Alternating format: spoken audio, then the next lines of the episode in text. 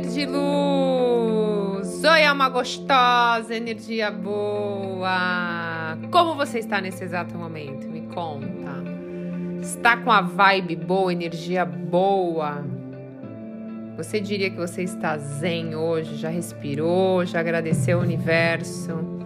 Engraçado, a gente só desperta para gratidão das coisas que a gente ainda não tem, que a gente quer, e para as coisas que naquele momento a gente está precisando. Já percebeu que o ser humano é bem besta? Olha só, quando a gente tá com dor, tá sem saúde, aí a gente lembra da nossa saúde e a gente deseja ela como nunca, né? Quando a gente está sem dinheiro também, quando a gente está passando por alguma situação, mas a gente é incapaz de ser grato por ter acordado, tá respirando sem aparelho, por sentir o gosto da comida, por poder caminhar, por poder enxergar, por poder. Gratidão por ter saúde. Ah, interessante isso, né? Esse ser humaninho. Ser humaninho, nós somos ser humaninho, viu? Olhe. Tô trabalhando muito isso, gente, mas muito mesmo, para despertar gratidão de eu simplesmente ter acordado. Coisa simples. Eu queria te fazer esse convite para hoje você fazer isso, ser grato. Não esperar não ter algo, te fa faltar algo, ou você uh, perder algo, ou acontecer alguma coisa para você falar, poxa, queria tanto isso. E aí você co-criar sendo grato por algo que você não tem tá? Vamos despertar gratidão por pequenas coisas. Que hoje a gente vai falar, sabe do que? De da energia dos japamalas. O que são japamalas e como eles funcionam e para que servem? Muita gente me pergunta como que eu posso fazer um ho'oponopono, como que eu posso fazer uma meditação, não perder a conta de uma respiração.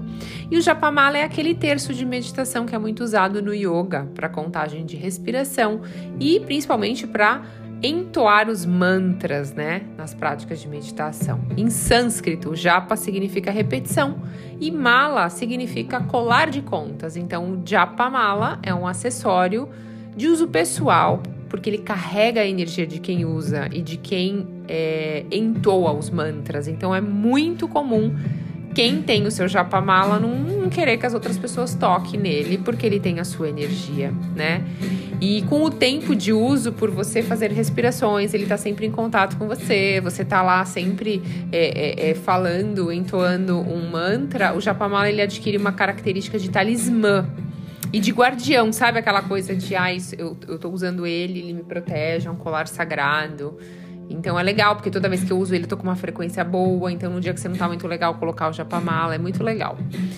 O japamala mais tradicional, ele tem 108 contas. O que, que seriam 108 contas? É 108 bolinhas, tá? Que é um número bastante simbólico pro yoga. Ancestralmente, os textos sagrados sugerem que sejam feitas 108 repetições de um mesmo mantra. Então, eles sugerem que se você for fazer um Sinto muito, me perdoe, te amo, sou grato, você faça 108 vezes. Se você for entoar o mantra OM, que você faça 108 vezes. Então, da mesma forma que podemos encontrar referências para o 108, saudações do sol durante os sadhanas ritualísticos. No hinduísmo e no budismo há vários exemplos de templos com 108 degraus, rituais com 108 altares. Então é uma espécie de matemática sagrada, sabe? Contas que levam ao divino, ao absoluto.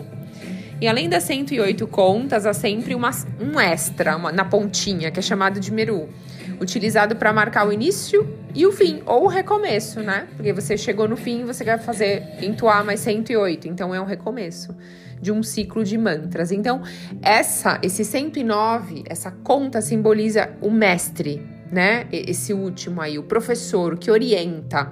É, é alguma divindade do hinduísmo ou mesmo o nosso verdadeiro mestre, a nossa consciência. Eu acho muito legal, porque eles dão um simbolismo para tudo, assim, sabe?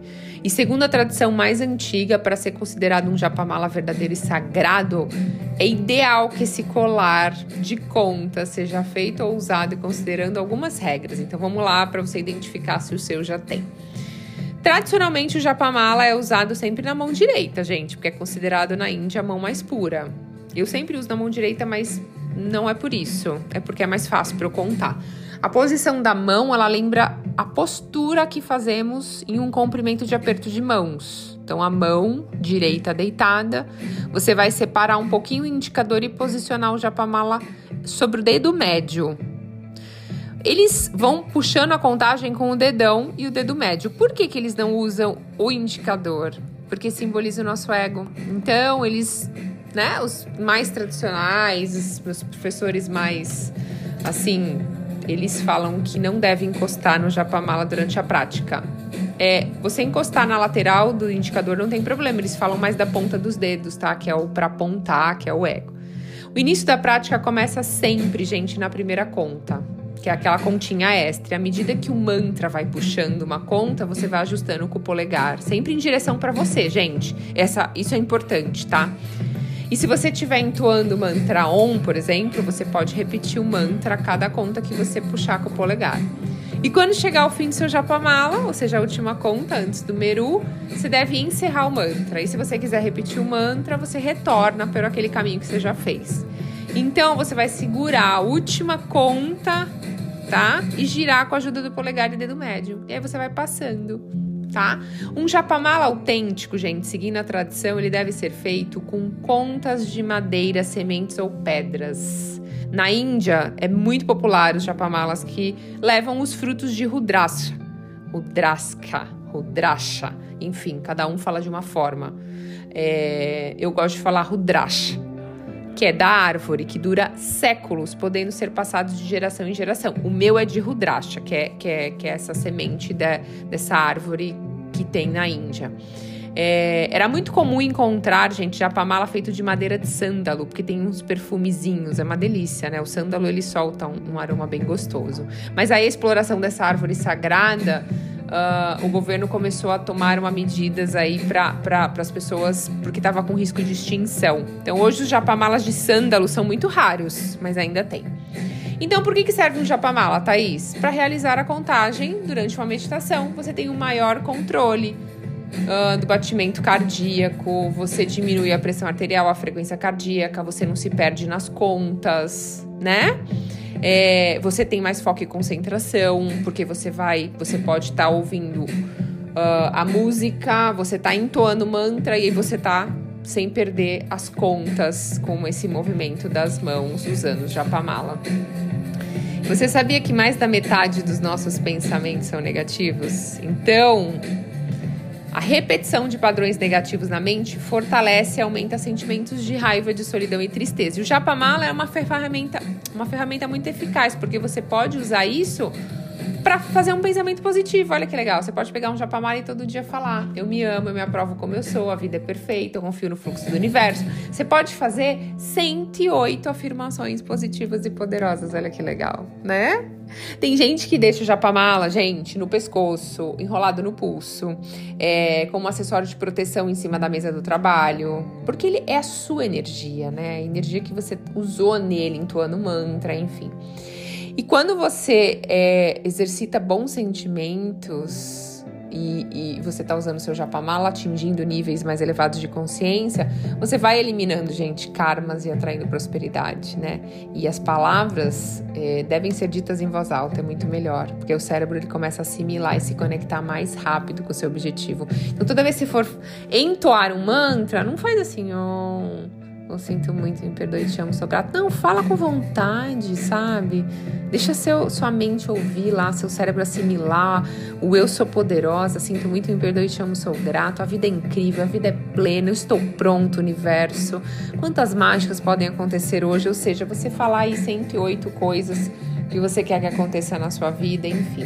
É muito legal se você tiver uma dúvida de como usar o Japamala, porque falando aqui no podcast às vezes pode ser um pouco difícil, vai ter esse mesmo tema no YouTube, tá? Então é só seguir lá Thais Galassi no YouTube e tem o vídeo, eu vou estar tá explicando para vocês como é que faz para vocês usarem o Japamala, mas é super fácil. Eu tenho Japamala de pedras também, tá? Eu também tenho um de de olho de tigre, que é lindo, lindo, lindo, lindo, maravilhoso. Mas o mais legal é que as 108 contas e no final lá o mestre 109.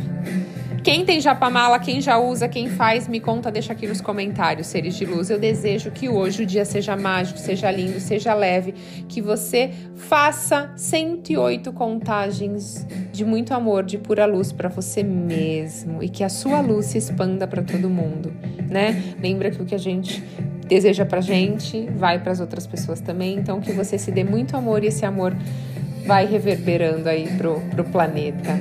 Gratidão infinita, ser de luz, pela sua conexão. Até a próxima!